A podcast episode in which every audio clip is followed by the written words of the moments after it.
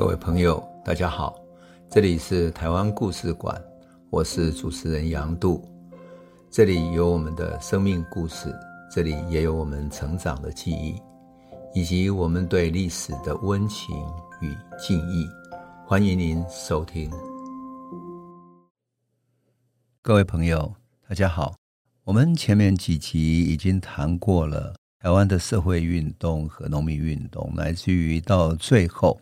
日本军国主义抬头，在台湾展开全面性的大镇压，而这个镇压呢，甚至于扩及到每一个最底层的民众去了，甚至于最后的赤色救援会想要救援这些被逮捕的受难者的家属的时候，他们也都逐一被逮捕、追追缉。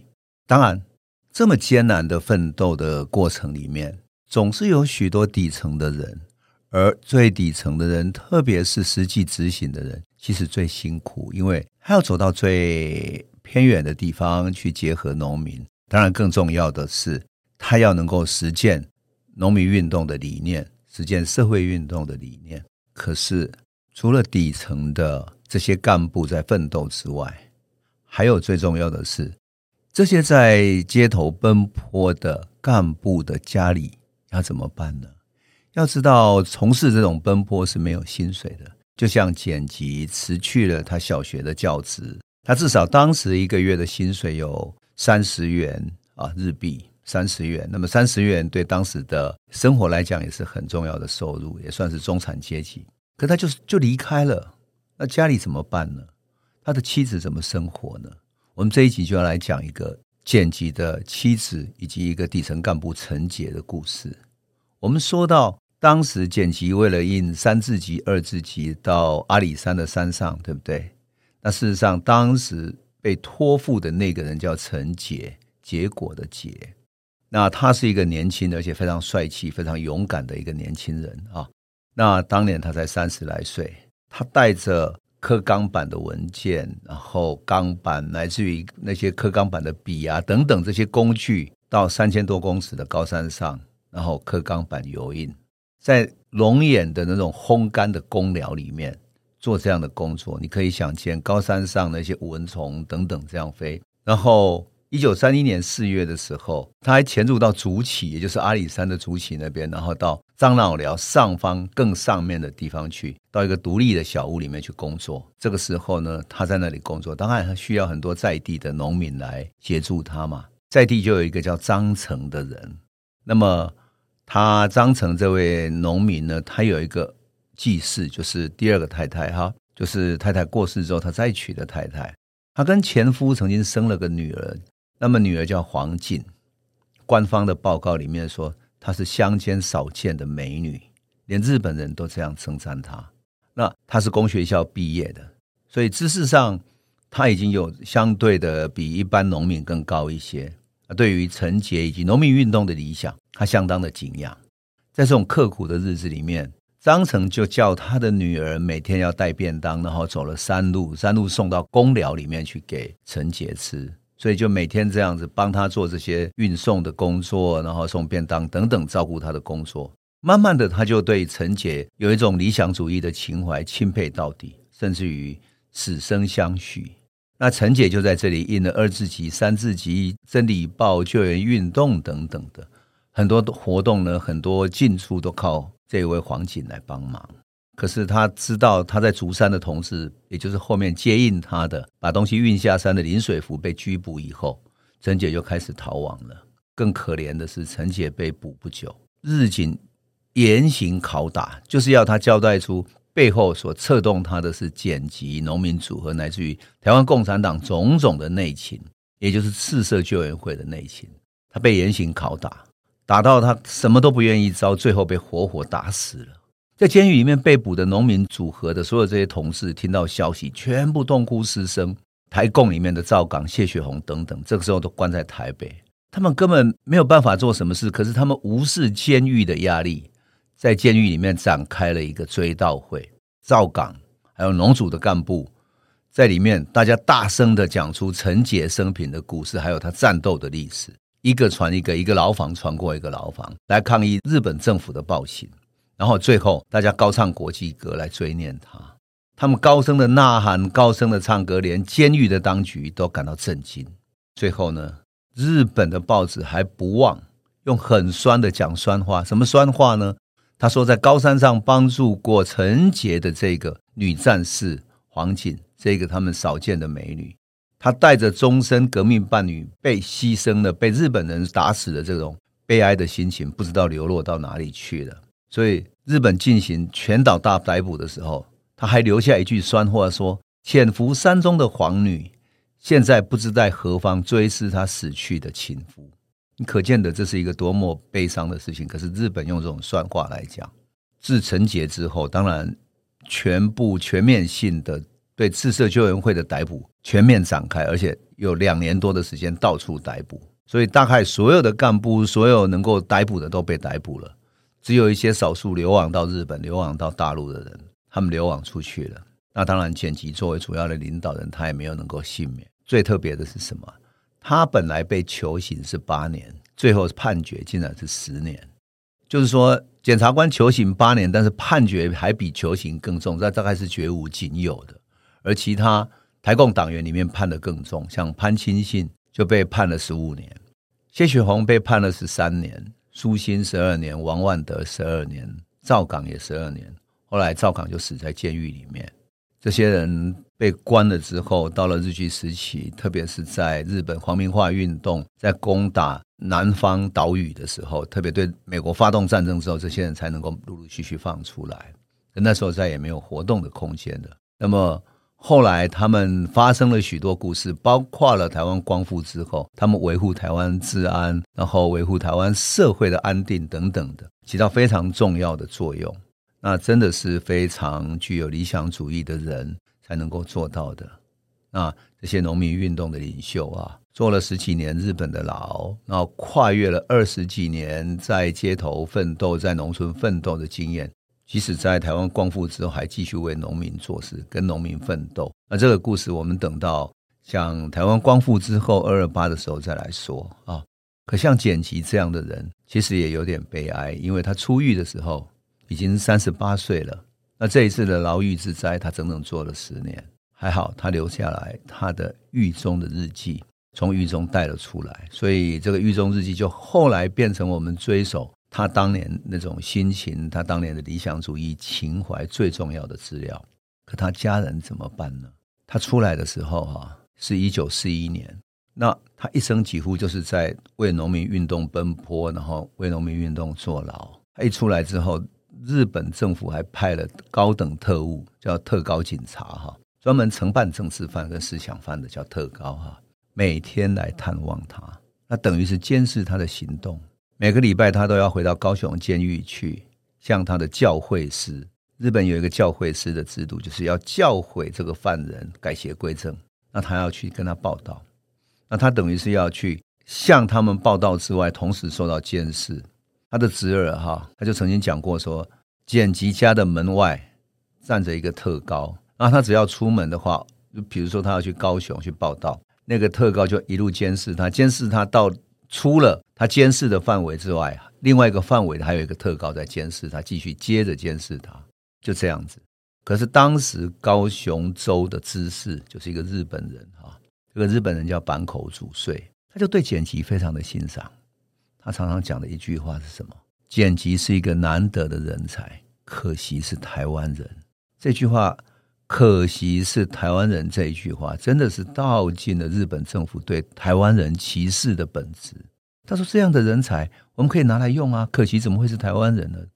当然，这个坂口主税也很有意思，他是一个社会主义者，所以二战以后，他回到日本，还曾经参加过选举。担任过九州熊本市的市长，那是不是他因此特别欣赏同样信仰社会主义的剪辑？当然已经无法得知了哈。好，那么剪辑在这段时间里面，终于因为他无处可去了，然后再也无法运动了，在家里待了下来，过了一段很安静的岁月。这段安静的岁月，从一九四一年到一九四五年，其实时间也不到四年的时间。那一九四三年的时候，他的妻子陈和跟他生下来第四个孩子叫简道夫。这位简道夫先生，我曾经访问过他，他谈到了他父亲的记忆，乃至于谈到了他母亲怎么把他们抚养长大。他对父亲的记忆其实非常的淡薄，因为他非常之小。那他是一九四三年生下来，可是父亲在他六七岁的时候就被抓走了，而且那段时间父亲都在外面逃亡。哈，当然最艰难的是什么呢？他的妻子。从一九二九年。剪辑在二一二事件被抓进去坐牢之后，陈和啊，就心理上又开始有准备了。她知道说，丈夫的生命不是为自己跟家庭而生的。就像简吉自己在日记里面讲的说，家人无论如何劝告哈，父母无论如何忧心，都没有办法阻止他投身农民运动的热血。就这样子，陈和在农村要操持农务，带了三个孩子勉强生活。可是简吉一碰到牢狱之灾，家里更艰难了。到了一九三一年，简吉被判刑十年以后，陈和他就知道了。如果我们的朋友有听，然后也有看我脸书的话，就会知道陈和是长得非常秀气的。她是一个都会的一个知识分子型的女生，她弱小的身体根本没有办法长期操持这些农村的重劳动。那加上日本对农村长期的剥削，生活会越来越困难。最后，他只能求助什么？求助他台南的娘家。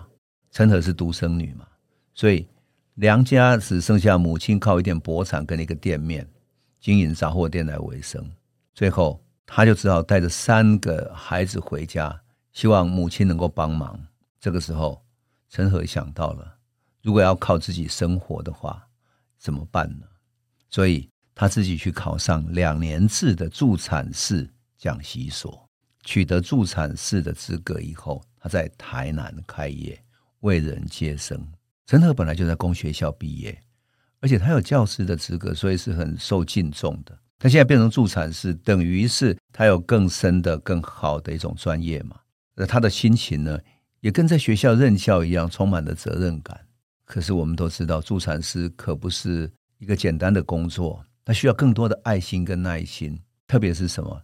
碰到穷苦的人家要生小孩，我们都知道，穷苦人家在生小孩的过程中缺少一些嗯基本的设备、基本的卫生等等的，所以他还会主动帮他们准备一些卫生品，还有一些生化汤、十三味等等这些调理的东西。更重要的是，他从来不主动开口要收费，是由产妇的家人依照他的能力来付费的。因此，这个助产士的日子他过得并不轻松，可是他还是兢兢业业。靠着助产士的收入把孩子养大。后来，他的孩子简明仁在接受我访问的时候，曾经谈到说，他们从小就要学会什么？学会煮饭。因为妈妈出去接生的时候，有时候三更半夜就要出门了。可是，如果碰到难产的怎么办呢？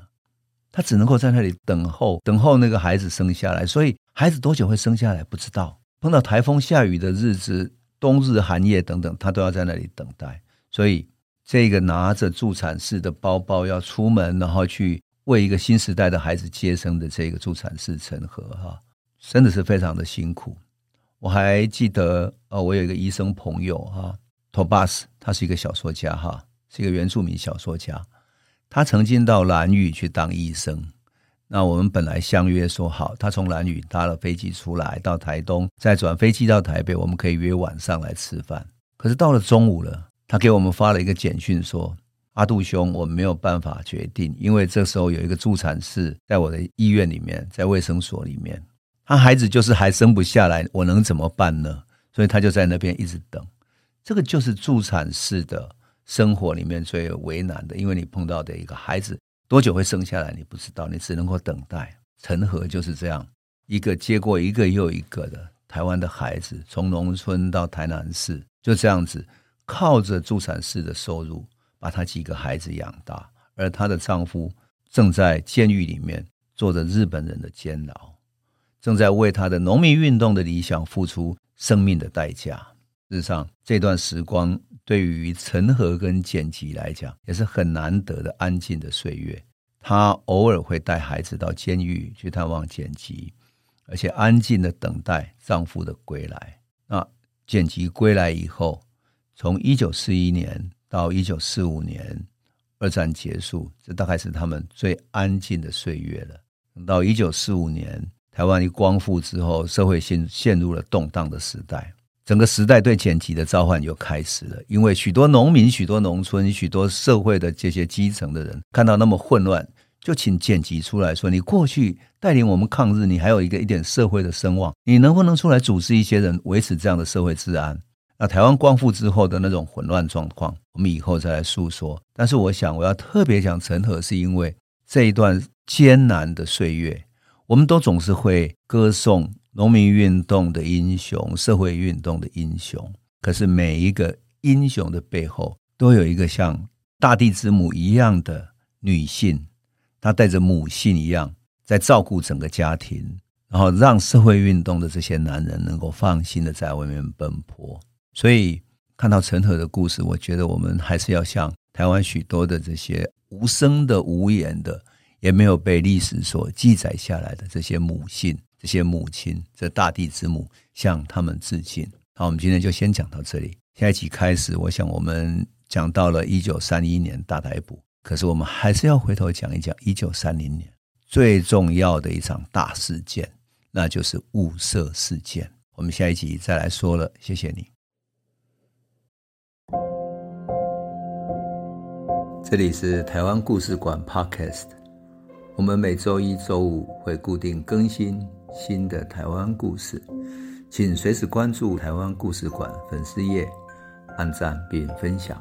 最后，我们工商放送一下：若你对本节目有兴趣，可以购买纸本的《有温度的台湾史》，更方便您阅读。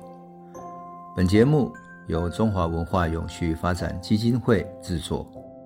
连振东文教基金会赞助。